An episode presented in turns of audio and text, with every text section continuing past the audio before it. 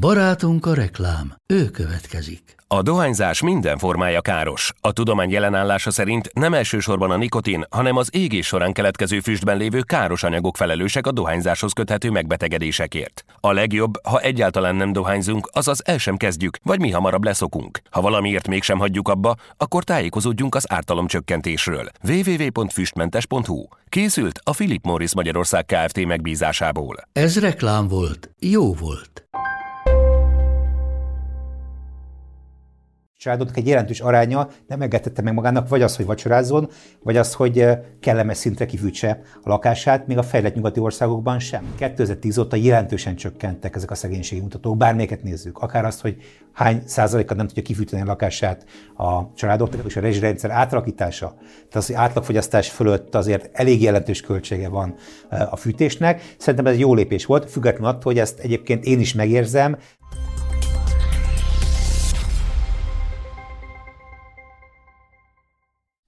2022 szava a Financial Times szerint a polikrízis volt, 2023 pedig az MI. A magyaroknál mégis az infláció volt az egyik legnépszerűbb, legkeresettebb szó. Ennek okairól, következményéről, hatásairól beszélgetek Sebestyén Gézával, aki az MCC gazdaságpolitikai műhelyének vezetője, illetve a Corvinus Egyetem docense. Szervusz, köszönöm, hogy elfogadtad a meghívásunkat. Köszönöm, hogy itt lehetek.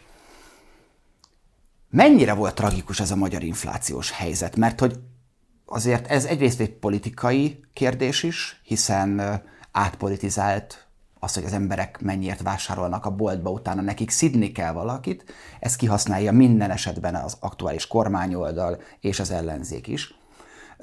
De azért abban megegyezhetünk, hogy ha csak a számokat lecsupaszítva nézzük, akkor a helyzet nagyon rossznak tűnt.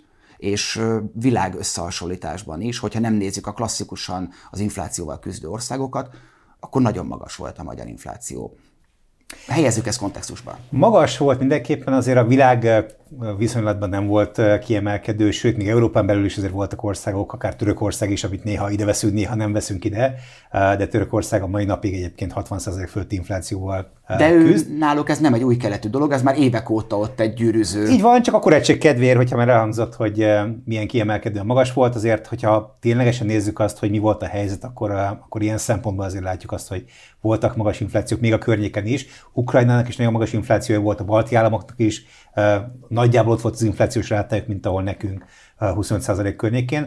Tehát alapvetően ez egy régiós jelenség volt, és a nagy hiba szerintem az az, hogy sokszor összevetettük a magyar inflációs folyamatokat az Európai Uniós átlagos inflációs folyamatokkal. És ha gondolt, beszéljünk szerintem róla, mert érdekes, de hogy alapvetően volt egy nagyon komoly geográfiai oka is az inflációnak, itt a háborúra gondolok, és hát akik messze volt a háborútól, aki messze volt a, harcoktól, rá kevésbé hatottak akár azok az események, hogy Ukrajnából nem tudtak importálni olyan árucikkeket, amiket korábban megvásároltak, vagy nem vettek meg olyan árucikkeket, amiket korábban az oroszoktól vettek meg, de az embargó, illetve a szankciók miatt ezeket nem tudták megvásárolni. Tehát ez a hatás, hogy hirtelen ki kellett váltani nagyon sok országban az orosz energiahordozókat, vagy bizonyos orosz termékeket, vagy az ukrán termékeket, ez a régióba jelentkezett, ez a régiós inflációt eh, vitte el. Tehát ahol ténylegesen magas inflációk voltak az elmúlt eh, bő egy évben, azok a balti államok voltak, a védégyes országok voltak, és Románia volt, és a spanyolok, a portugálok, az írek eh, sokkal kevésbé érzékelték ezt az inflációs lökést, azért, mert ők ettől a konfliktus zónától sokkal messzebb voltak. Azt mondod, hogy ez egy azért több országban megfigyelhető jelenség. Akkor mi volt az oka annak, hogy tényleg erről szóltak magyar sajtó megjelenések is, de azért a Európában is cikkeztek, hogy amíg mondjuk egy szomszédos országba, Csehországba, vagy akár a mindig példaként felhozott Lengyelországban, de más országokban mondjuk 12% volt az infláció, éppen adottan aktuálisan, addig mondjuk Magyarországon ez 10%-kal több volt. És azért ezek az országok hasonló gazdasági kapcsolatban álltak az említett Ukrajnával vagy Oroszországgal, és azért nagyon drámai a más gazdasági környezet nem volt. Itt mi a a magyar sikertelenség, most mondhatnám ironikusan, a sikertitka, de hogy itt mi a, a különbségnek az oka? Hogyha azt nézzük, hogy miért volt, főleg az idei év elején, a magyar inflációs mutató az magasabb, mint valóban a régiós inflációs mutatóknak a többsége, vagy volt indul, amikor az összessége is.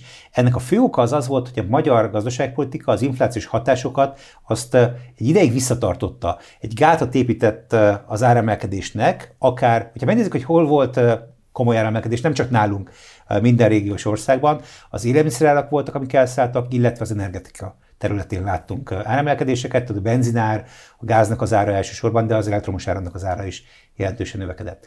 Ugye a legtöbb országnak az volt a stratégia, hogy ezeket az áremelkedéseket, ezeket rögtön ráengedte a piacra. Hát tulajdonképpen nem ö, nyúlt bele a piac működésében, hanem folytak tovább a dolgok, és az emberek fizették a megnövekedett költségeket. Így van, tehát egy észt, egy lengyel, egy litván, egy román, amint elkezdtek emelkedni a gázárak február-márciusban. Előtt is emelkedtek egyébként, de nyilván háború után volt egy, egy gyorsabb, egy jelentősebb emelkedés az áraknak. Sok országban egyébként azért, mert a balti államok rögtön kiváltották az orosz energiahordozókat egy drágább alternatívával, ami áremelkedést és azáltal inflációt okozott náluk.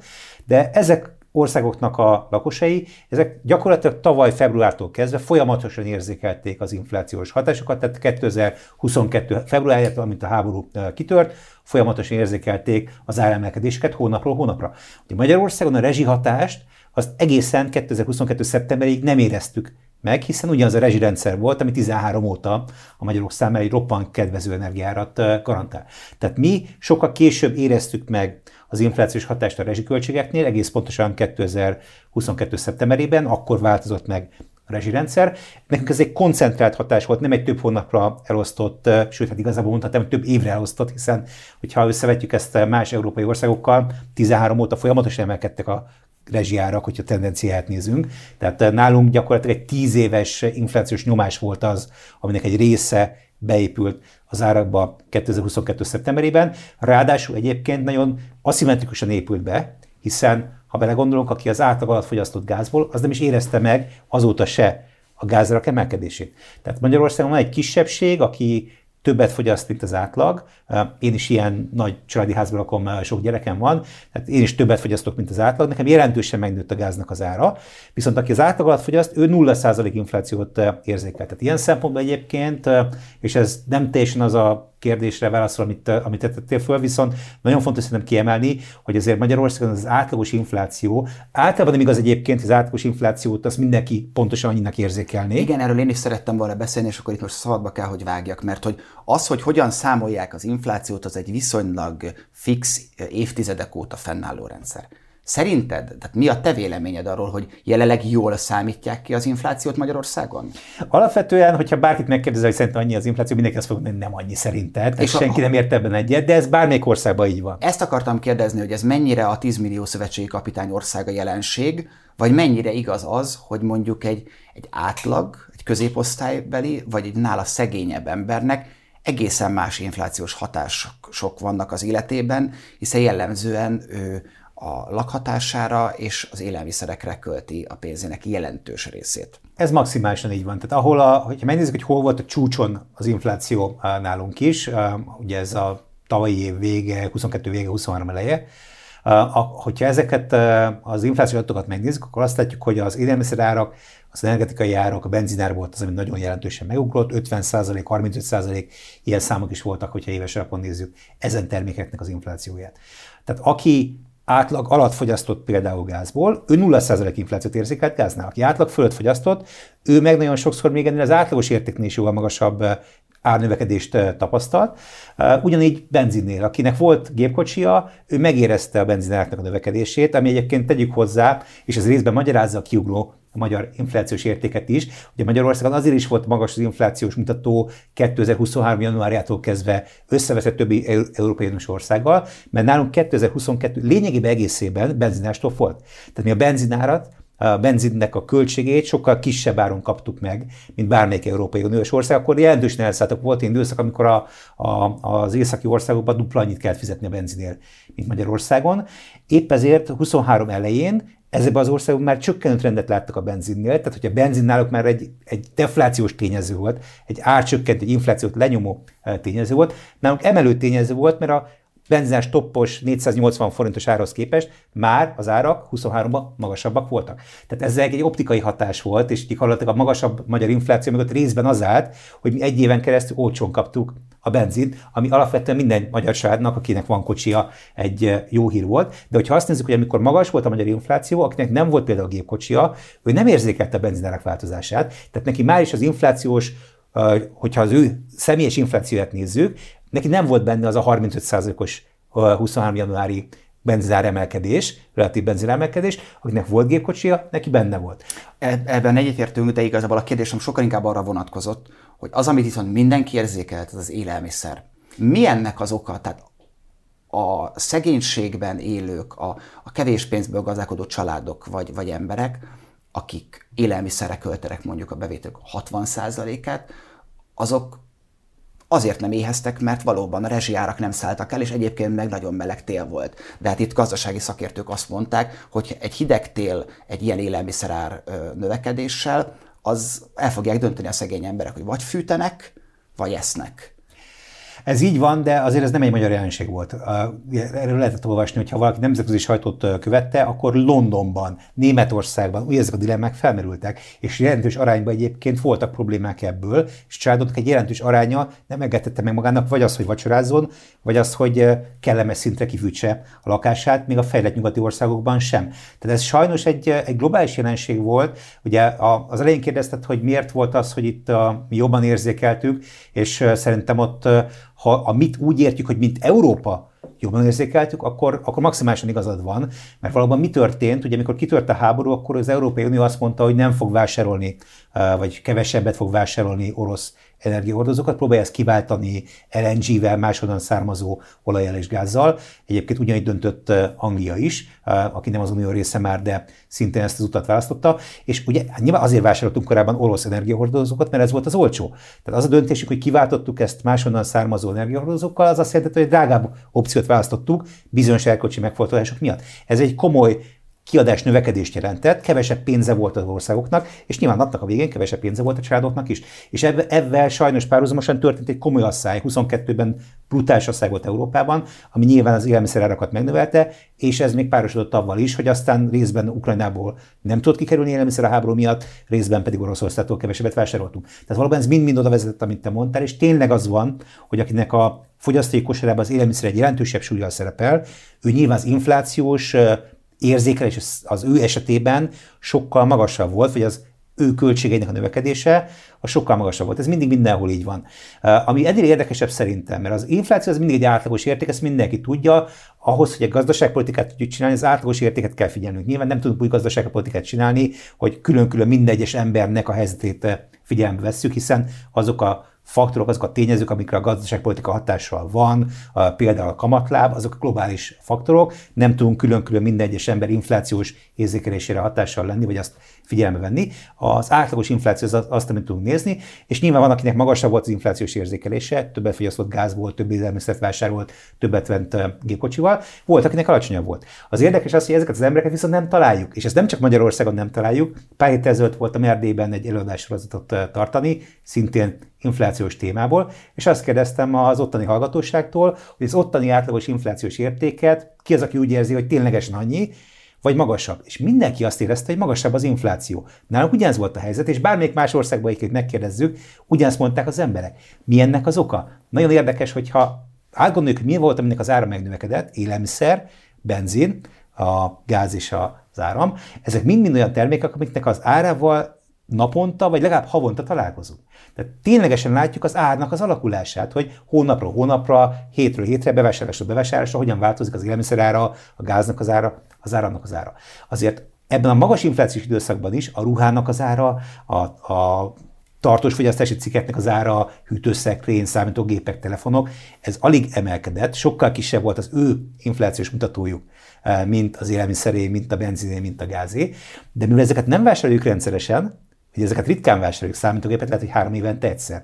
A ruházati cikkeket is mondjuk lehet, hogy farmert vesz valaki, és aztán utána öt év múlva vesz legközelebb. Azt nem jegyezzük meg, hogy a farmer az most kb. ennyibe kerül, mint öt évvel ezelőtt, amennyibe került. Tehát ott nem volt árnövekedés, ezért az érzékelésünkben azok a tényezők, azok a tételek, aminek az ára stabil volt, nincsenek benne. Azokat elfelejtjük, mikor az inflációt, mikor a szubjektív inflációt számoljuk, hanem azokkal számolunk, amikkel találkozunk nap mint nap, az hát élelmiszerrel. Amik, és bocsánat, a... de hogy azért ezekkel foglalkozunk, mert ezeket nem lehet elkerülni. Enni kell, mert ez így van, de azért... anélkül viszonylag kellemetlen és, és Ebben igazad van, Marci, ebben teljesen igazad van, de azért nézd meg, a legtöbb ember, a legtöbb ember azért, hogy mondjam, nem az volt, hogy fűtött és eh, cserébe nem vásolt magának ruhát, vagy nem vásolt magának semmilyen más eh, fogyasztási cikket. Azért eh, én még abban az időszakban is, amikor az infláció a csúcson pörgött Magyarországon, nem csak én saját magam, hanem azért az ismertség körülben is azt láttam, hogy az ember el akart menni nyaralni mondjuk Magyarországon, akkor gondjai voltak, nehéz volt megtalálni azt a helyet, ami éppen nem volt befoglalva. Ha egy étterembe akartál menni, akkor azt kellett foglalni. Tehát azért látszik az, és közben azért nézd meg azt, hogy mekkora dugó volt folyamatosan, tehát az emberek meg kocsival jártak.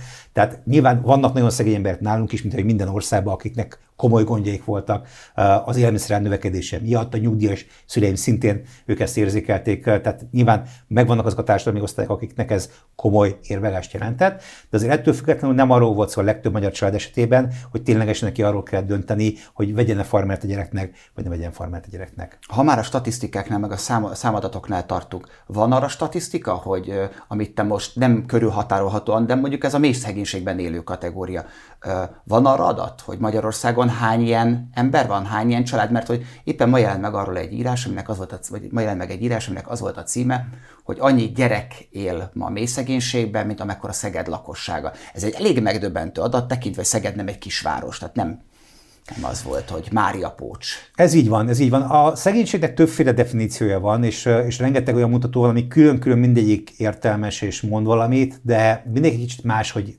nézi azt, hogy hogyan definiálják a szegénységet. Van, ahol az átlagjövedelemnek a 60% alattiakat tekintjük szegénynek, van, ahol a mediánjövedelemnek az 50% alatt, vagy 40% alatt. Tehát ezek a százalékok is változnak, a vetítési alap is változik. Van, ahol azt nézik, hogy ki az, aki nem tudja kifűteni a lakását, például energiaszegénység, nagyon fontos mutató, különösen ugye a mostani a magas energiákkal jellemző időszakban. Tehát többféle mutatója van ennek, és mindegyik más mutató más és más számot mutatna, hogy hány gyermek, vagy akár időskorú, vagy akár középkorú ember van, aki szegénynek tekinthető. Ami azonban szerintem sokkal fontosabb annál, hogy most konkrétan melyik mutatóval milyen esetleg szalagcím vadász számot tudunk megtalálni, az az, hogy ezek a számok hogyan alakulnak időben. És ha megnézzük azt, hogy hogyan alakulnak ezek a számok időben, akkor azt látjuk, hogy 2010 óta jelentősen csökkentek ezek a szegénységi mutatók, bármelyiket nézzük. Akár azt, hogy hány százalékat nem tudja kifűteni a lakását a családoknak. Ez nem azt jelenti, hogy effektív nem tud fűteni, ez csak azt jelenti, hogy ez a döntés hozatal, amiről beszéltél te is korábban, hogy ő fűtésre költe, vagy másra költ, ez sajnos ez a kérdés felmerül az esetükben, és komolyan kell korlátozni a fogyasztásukat valamilyen egyébként fontos területen, ha ki akarják rendesen fűteni a lakásukat, vagy hidegebb lesz a lakásuk, mint ami egyébként nekik komfortos. Tehát vannak ilyen családok mai napig Magyarországon, de szépen csökken, bárhogy számoljuk ezeknek az arányát, mondom, más kicsit más, hogy definiálják a mutató, kicsit más lesz a szám, ezért nem mondanék most számokat, de hogyha azt nézzük, hogy hogyan alakul ezen a családoknak az aránya, akkor ez szépen csökken az elmúlt tizen, bő tíz évben, és ha összevetjük ezt akár szomszédos országokkal, akár néha még egyébként nálunk szerencsésebb helyzetben lévő nyugati országokkal is, akkor például pont az energiaszegénység mutatóink azok kifejezetten jók, amik köszönhető a rezsicsökkentésnek, hiszen aki átlag fogyaszt, az ő esetében gyakorlatilag a piaci árak abszolút nem jelentkeztek, a mostani energiáremelkedés abszolút nem jelentkezett, tehát náluk ez a fajta dilemma, ami egyébként nagyon sok nyugati családnál, még középosztálybeli családoknál is egyébként ténylegesen valós probléma volt, hogy ki tudják-e fűteni a lakásukat, az nálunk Magyarországon pont a szegényebb családoknál, akik általában átlag alatt fogyasztottak energiából, náluk ez nem merült föl. Géza, mivel fűt egy mély szegénységben élő család?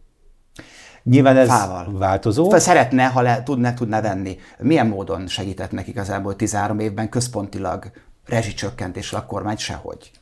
Hát nyilván azért voltak akciók fával is. Természetesen, tehát az, hogy helyi szinten, szociális alapon, egyéb módon, vagy, vagy rendszer szinten kaptak valami, de ebben teljesen igazad van, de központilag, ahogy mondjuk a, a panelházban élők vagy a medencét kifűtőknek tíz évig fantasztikusan alacsony áron volt, nemzetközileg példátlan módon alacsony áron volt. Tehát mondjuk a Rózsadombon a feszített víztükrű 25 méteres medencét, azt ki tudta a rezsivédett áron fűteni, még mondjuk Miskolc melletti faluba, vagy mondjuk Tiszabőn, a kandallóba meg rongyal fűtenek, mert azt tudják ugye kifizetni, meg szeméttel, meg egyebek, és akkor még a környezetvédelmi hatását nem is néztük. Tehát, hogy pont az a rész, amit te mondtál, hogy valóban a szegények, vagy a, a középosztály alatt élő emberek, egy részének ez nagy segítség a, a panellakásban élők, kisebb háztartásban élők, ez valóban így van, de az igazán szegényeknek ez nem volt segítség. Hogyha mondom, megnézzük ezeket az arányokat, hogy hány százalék nem tudja kifűteni a lakását, akkor Magyarországon ezek a számok tendenciájukban és nemzetközi összevetésben is jók. Én nem azt állítom, én is elmondtam, hogy vannak nagyon szegény családok. Nyilván egyébként a két dologra azért kitérve, egyrészt, egyrészt azt gondolom, hogy ilyen szempontból is a rezsirendszer átalakítása, tehát az, hogy átlagfogyasztás fölött azért elég jelentős költsége van eh, a fűtésnek. Szerintem ez egy jó lépés volt, függetlenül attól, hogy ezt egyébként én is megérzem. Eh, én nem fűtök medencét, nincs is medencém, viszont ugye sok gyermekem van, ezért nagyházban lakunk. Én jelentősen többet fizetek most a fűtésért, mint korábban, de szerintem ez egy jó lépés volt, és ez megoldotta a medencés És nem lett volna ennek is. mondjuk tíz évvel korábban nem akkor kellett volna megtörténnie, vagy öt évvel Nyilván, korábban? Én azt gondolom egyébként, hogy bármilyen ilyen lépés, amikor, amikor történik egy változás, akkor az jogos, és az egy jó lépés volt, akkor jogos az a kérdés, hogy, hogy lehetett volna ezt korábban is megcsinálni. Másrésztről meg akár később is lehetett volna csinálni, és ahhoz képest meg az, hogy egyáltalán megtörtént, az egy, az egy örönteli hír. Én azt mondanám egyébként most már ez a helyzet, tehát most már ez, a, ez a, a, az állapot. Sajnos nem tudunk visszamenni az időben, a Marvel filmekben ezt meg lehet csinálni, a valóságban ezt, ezt nehezebb. Én azt gondolom, hogy most egy jó rendszerünk van, ez egy, ez egy helyes irány, ami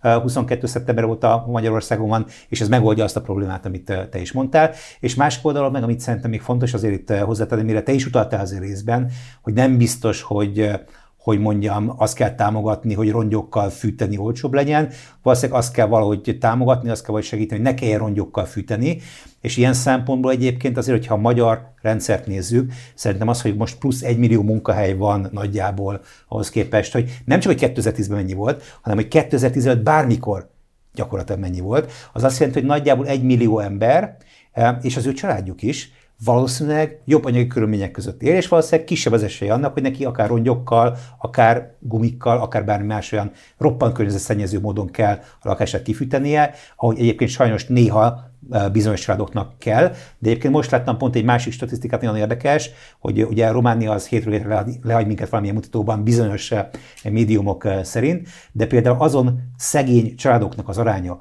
ahol nincsen vízöblítés és WC bent, a lakásban, ez Romániában 60 százalék, nálunk meg a szem 6. Tehát azért, azért lehet látni azt, hogy, hogy Magyarország nagyon sok ilyen mutató alapján, amik egyébként ténylegesen fontos mutatók, nem áll rosszul, és ez persze azt jelenti, hogy azért a szegény családoknak 6%-a, ami még mindig lehet, hogy mint Szeged lakossága szintén, most nem uh, tudom. Ezért mondom, ez csak a cím volt. Jó, nyilván persze, én is csak azért mondom, hogy, hogy nyilván persze, és nyilván az ő szemszögből ez egy nagyon-nagyon fontos probléma, és nagyon fontos kérdés, de ugye állami szinten mi az, amit tehetünk? Azt tehetjük, hogy még több embernek tegyük lehetővé az, hogy lehessen neki munkahelye, legyen egy jó keresete, a minimálbért emeljük, a garantált bérvonalat emeljük, aki képzi magát, az jobban fog keresni, és aki jobban fog keresni, annak nem lesz ez a problémája. Tehát ez az egyetlen út, amit tudunk tenni, mert nyilván egyrészt beszéltünk arról, hogy vannak szegény emberek, de a megoldás az csak az lehet, hogy valahogy ezeknek az embereknek több bevétele kell, hogy legyen, az meg csak úgy lehet, hogyha munkájuk van. Hát vagy úgy lehet, vagy például úgy, hogy a 14 éven most már nem emel családi pótlékot megemelik akármennyivel. Nem tudom, hogy egyébként te gazdasági szakértőként hogyan vélekedsz ez, hiszen azt tudjuk, hogy az elmúlt 13 évnek egyértelmű üzenete és célja volt, hogy az emberek munkával jussanak, a családok munkával jussanak bevételhez. Ennek ellenére akár több gyerekes szülőként, családapaként. Nem gondolod, hogy méltánytalan a 12.900 forintos családi pótlék? Uh, nyilván, ha így teszed fel a kérdést, akkor nehéz erre, nehéz erre ne, nem azt mondani, hogy igazad van, viszont nem így kell föltenni szerintem a kérdést, hiszen ugye gondolj bele, hogy egy családnak az a kérdés, hogy egy konkrét cím szó alatt mennyi pénzt kap, vagy az a fontos kérdés, hogy összességében mennyi pénzt tud kapni ilyen-olyan, amilyen címszavakkal. Ha így teszed fel a kérdést, Géza, akkor természetesen igazad van, de szerint én pont ez a fontos, arra kérdez... Ez a fontos. Ne úgy, hogy a családi politika az lenne 100 ezer forint, de egyébként nem lenne munkájuk szerencsétleneknek, semmilyen más bevételük nem lenne, és úgy kell nevelniük nekik az X gyereket, az megoldás lenne szerinted? Nem, de a szülők, nem. a szülők egy jelentős részének az az érzete, hogy pont amit te mondtál, annak az ellenkezője, hogy nem arról van szó, hogy neki egyébként azzal, hogy csökkent a személyi jövedelemadó, vagy adóvisszatérítés kap, vagy egyebek, nincs több bevétele, hanem méltánytalannak tartja. Vagy vezessék ki a rendszerből, mert 12.900 forint az egy csomagpelenka, vagy egy heti tápszer. Lehet erről beszélni, Marci, lehet erről beszélni, de szerintem ami sokkal fontosabb ennél az az, hogy mennyi támogatást kapnak, és milyen bért kapnak a magyar családok, akik akár gyermeket nevelnek. És ha ezt nézed, akkor akár a béreket, ha figyeled, tehát egyrészt plusz egy millió ember kap már jövedelmet, az mindenképpen jobb, mint amit munkadélküli segélyt vagy kaptak, vagy nem kaptak, egyéb szociális segélyt vagy kaptak, vagy nem kaptak. Tehát ilyen szempontból a munkabér ez mindenképpen egy jobb, egy komolyabb segítség. És nagyon érdekes, egy barátommal beszélgettem múltkor, aki olvasott egy kutatást ebben kapcsolatban, hogy mi az a legnagyobb trauma egy ember életében, ami, ami bekövetkezhet. És nagyon érdekes, hogy úgy szokták ezt nézni, hogy a boldogsági szinted mennyit esik, és hány, mennyi ideig tart, hány hónapig, hány évig tart, míg visszatér arra a szintre, ahol korábban volt. Hogyha egy végtagodat elvesztett, levágják a kezedet, levágják a lábadat, akkor ez kb. két év. Uh, hogyha egy kisebb trauma ér, akkor gyorsabban visszatér a boldogságot. A legdurvább trauma, ami érhet téged, ha elveszted a munkádat, ha nincsen munkád ha nincsen munkahelyed. És egyébként kimutatható az, hogy statisztikailag azok az emberek, akik munkanélküliek, vagy húzamosabb ideig munkanélküliek, rövidebb ideig is élnek ami nem annyira meglepő egyébként, de azért megdöbbentő, hogyha erről beszélünk. Tehát azt gondolom, hogy a legfontosabb egy magyar család szempontjából, vagy bármilyen ország családja szempontjából, hogy legyen nekik munkahelyük, legyen nekik lehetőségük pénzt keresni, önbecsülés szempontjából és egyébként a stressz szint szempontjából, és ezek nagyon fontos tényezők. És mellett a másik fontos kérdés valóban, hogy aki, családot, aki családban gyermeket nevel, mennyi támogatást kap. Magyarországon a GDP 5%-a megy családtámogatásra. 5%-a. Az az egész világon a legmagasabb érték. Tehát most ki lehet pécézni egy-egy számot, ami, amire azt mondjuk, hogy az önmagában esetleg kevés. Nem, én nem, vagy nem akarom ennek a jelentőségét felnagyítani, csak ez a közbeszédben nagyon erősen tematizált a, kérdés. Ez, ez, egy, ez egy nagyon tematizált kérdés, és szerintem ez egy nagyon nagy hiba. Tehát, tehát ez pontosan arról szól, amikor nem a lényegről beszélünk, nem arról beszélünk, hogy ténylegesen milyen a helyzet a családoknak, milyen az életminőség a családoknak, milyen a szegénységi helyzet Magyarországon, hanem kipécézünk egy teljesen jelentétlen kis szeretét egyébként a nagy képnek, és azon kezdünk beszélni, hogy annak a színe az lehetne, és egyébként mit tudom, icipici sárga, vagy icipici zöld, ami nyilván önmagában, hogyha valaki egy, egy, erre ez egy kicsi szeretére koncentrál a képnek, hogy a Monalizának meg lesz egy icipici pontját kinézzük, és azt mondjuk, hogy annak a színe szerintem nem szép, Nyilván erről is értelmes eh, dolog beszélgetni bizonyos körökben, de azt gondolom, hogy sokkal fontosabb kérdés az, hogy maga az összkép az milyen, és én az összképről szeretnék beszélni, és összkép szempontjából szerintem a magyar családok helyzete az kifejezetten jó most, és rengeteget javult az elmúlt 10x évben, és visszatérve arra az egy kérdés, megmondom őszintén, családi politik szempontjából, én meg szerintem az egy teljesen irreleváns kérdés, szerintem azt akár ki is lehet nevezetni, akár meg is lehet hagyni, szerintem az teljesen lényegtelen. A sokkal fontosabb az, hogy egyébként van a munkahelyünk, és egyébként a nagy csomag az hogyan néz ki, és kevés olyan ország van, ahol a gyermeknevelést ennyire támogatná az állam, mint ahogy Magyarországon. És ez egy fél mondatot még hozzátennék ez, ami szerintem nagyon fontos, és sokszor egyébként itt is elcsúszik a közbeszéd, mert azért sokszor el, elmegy ez arra, hogy, hogy igen, persze a gyereknevelést támogatják, és akkor akinek nincs gyerek, az nem is ember már, meg akkor ő nem kap semmilyen segélyt. Ugye ez egy nagyon nagy tévedés. Mert akinek nincsen gyereke, neki a nyugdíját majd, meg az egészségügyi ellátásának a fedezetét majd, azok a gyerekek fogják megtermelni, akiket egyébként én nevelek, vagy te nevelsz, vagy akinek gyereke van, akik ezeket neveli. Akinek nincsen gyermeke, majd mikor ő nyugdíjas lesz, ha senkinek nem lenne gyermek, akkor miből tartanák fel az, az ő nyugdíjat? Miből tartanák fel az egészségügyi rendszert? Akkor semmiből. Tehát igazából azok az emberek, akik most gyereket vállalnak, és ezt az állam támogatja valamilyen szinten, azok gyakorlatilag a jövőbe fektetnek be, egyébként nagyon nagy részt a saját vagyonukból is, a saját ideikből is, a saját gondoskodásukat is berakva ebben a közösnek a támogatásába, és aztán egyszer majd ezekből a gyermekekből lesz egy olyan fiatal ember, vagy fiatal hölgy, aki majd dolgozik, GDP-t termel, adót fog fizetni, és a magyar gazdaságot azt lehet működtetni, és a magyar egészségügyet és a magyar nyugdíjat azt lehet majd fizetni. Térjünk vissza az eredeti témánkhoz, ami mégiscsak az infláció volt ezután a kis szociológiai kitek- kitekintés után. Beszéltünk a múltról, beszéltünk a jelenről, picit beszéljünk a jövőről. Az egy- egyes elemzések szerint a legutóbb publikált 8% környéki infláció az 6-7% között lesz majd év végére. De azért vannak már olyan jelek, többek között a jövedéki adó emelése az üzemanyagnak, ami 41 forintot jelent, akár az, ebben a stúdióban is többek között pedzegetett kb. 25%-os logisztikai ágazati áremelések. Ezek mind-mind arra engednek következtetni, hogy a következő év eleje az nem biztos, hogy ennyire jól fog indulni. Várható erről a 6-7% közötti szintről egy pici visszapattanás, vagy van még lefele puffer a rendszerbe, mire számíthatnak a magyarok a jövő évben? Hogyha azt nézzük, hogy a mostani uh, 7,9%-os legutolsó uh, novemberi inflációs adat, éves inflációs adat hogyan jön ki, akkor, akkor nagyon érdekes az, hogy ez, ha kettő részre bontjuk, és azt mondjuk, hogy a 12, ez egy 12 havi érték, a 12 hónapból a legelső négy hónap az mennyit hozott, és utolsó nagyjából 8 hónap mennyit hozott, akkor az utolsó 8 hónap, 8 hónap az, az 1,2%-os teljes inflációt hozott.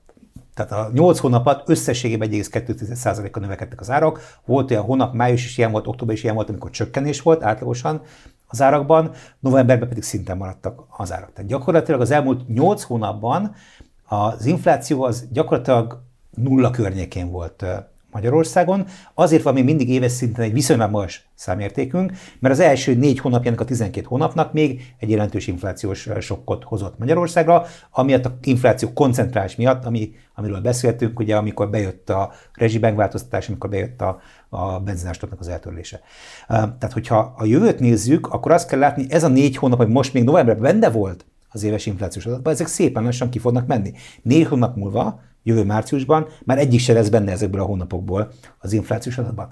Tehát azok, hogy ezek kikerülnek, az jelentősen fogja csökkenteni az inflációnak az értékét. Hogyha havi infláció az nagyjából azon szinten marad, ahol az elmúlt hónapokban volt, akkor, akkor gyakorlatilag ilyen két-két százalék körül éves inflációt várhatunk.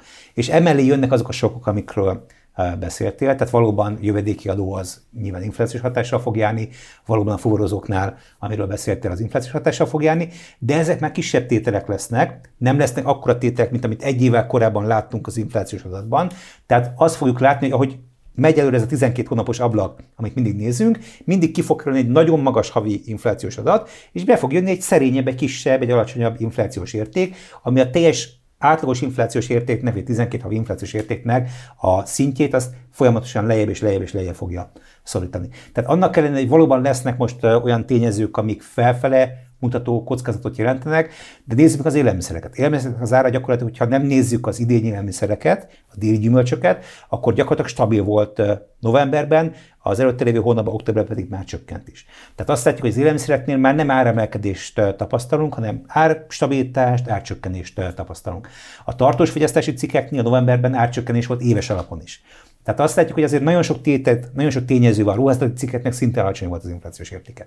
De sok tétel van, ahol már az inflációs nyomás nincsen bent a rendszerben, lesznek tételek, ahol áremelés, lesznek olyan területek, ahol áremelés lesz, de még ebben együtt is én nekem az a várakozásom, hogy amilyen inflációs adatok kikerülnek az éves adatból, havi inflációs adatok, mert már ugye túllépett rajta a 12 hónapos ablakunk, azok magasabbak, mint amik újak, amik bejönnek majd. Magyarul egy folyamatos dezinflációt várok, és szerintem évvégére 6-6,5% környékén leszünk decemberben, hogyha a hó per hó alapú inflációt nézzük, és, és a következő év elejét, közepét nézve pedig szerintem ilyen 4-5 százalékos sáv az abszolút elérhető. Nyilván hozzá kell tenni a Magyar Nemzeti Banknak, hogy az infláció legfőbb őre, azért a 4-5 százalékos sáv se komfortábilis, ugye ők mindenképpen 2 és 4 százalék között szeretnék látni az infláció értékét, de azt gondolom, ez is most már gyakorlatilag kézzelfogható közelségbe került.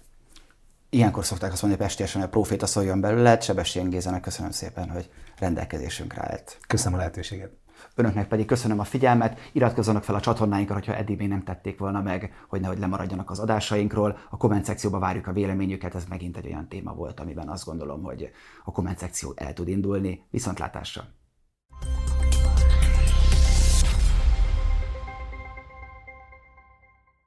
A műsor a Béton partnere.